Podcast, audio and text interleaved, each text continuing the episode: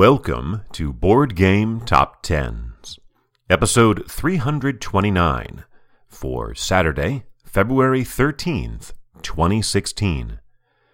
This is the BGG Top 10 edition. In late 2013, I began a series where I looked at the top 10 games released uh, by rating on Board Game Geek, uh, by rank, for a particular year. And I ran through all the years from 2013 and then worked my way backwards all the way to 2000, at which point it became uh, games became increasingly unknown and difficult to you know, always determine exactly when a game was released. Well, I'm decided to resurrect that series and get back into it. I never did a list for 2014, and I'm going to update all the previous lists and see where there has been movement. Uh, if you were listening at that time, there in late 2013, early 2014, uh, you may have heard me at times mention uh, I.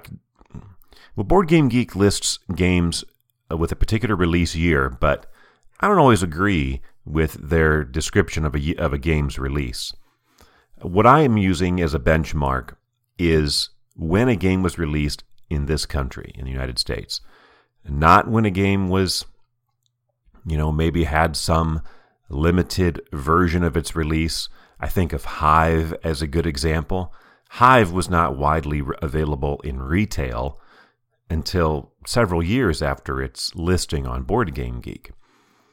Uh, there are other games that saw minuscule and extremely limited or almost vanity press print runs and then it was two or three years before it hit retail. So we're looking at when it hits retail domestically.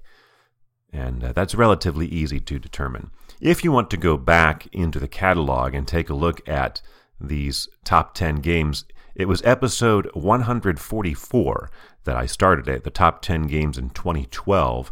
And then every few episodes after that, I had another version. This one is going to be for 2015. These are the top 10 games released in 2015. Uh, starting at number 10, 272 overall, is Food Chain Magnate by Jeroen Doumen and Joris Wiersinga, published by Splotter Spellen with a geek rating of 705.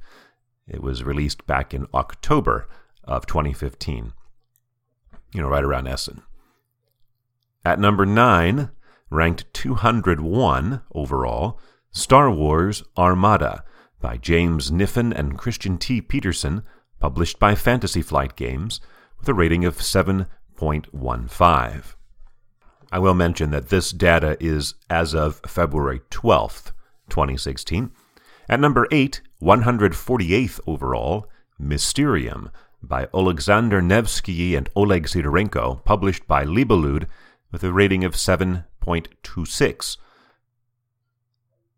And all the rest of the games in the top 100. Very, very strong year for 2015 releases. At number 7, number 60 overall, Time Stories by Manuel Rozoy, published by Space Cowboys, with a rating of 7.54.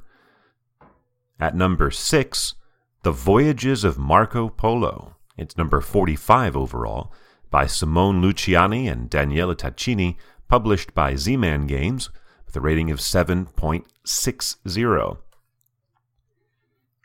At number 5, 38th overall, Through the Ages, a new story of civilization by Chvátil, published by Czech Games Edition, a rating of 763.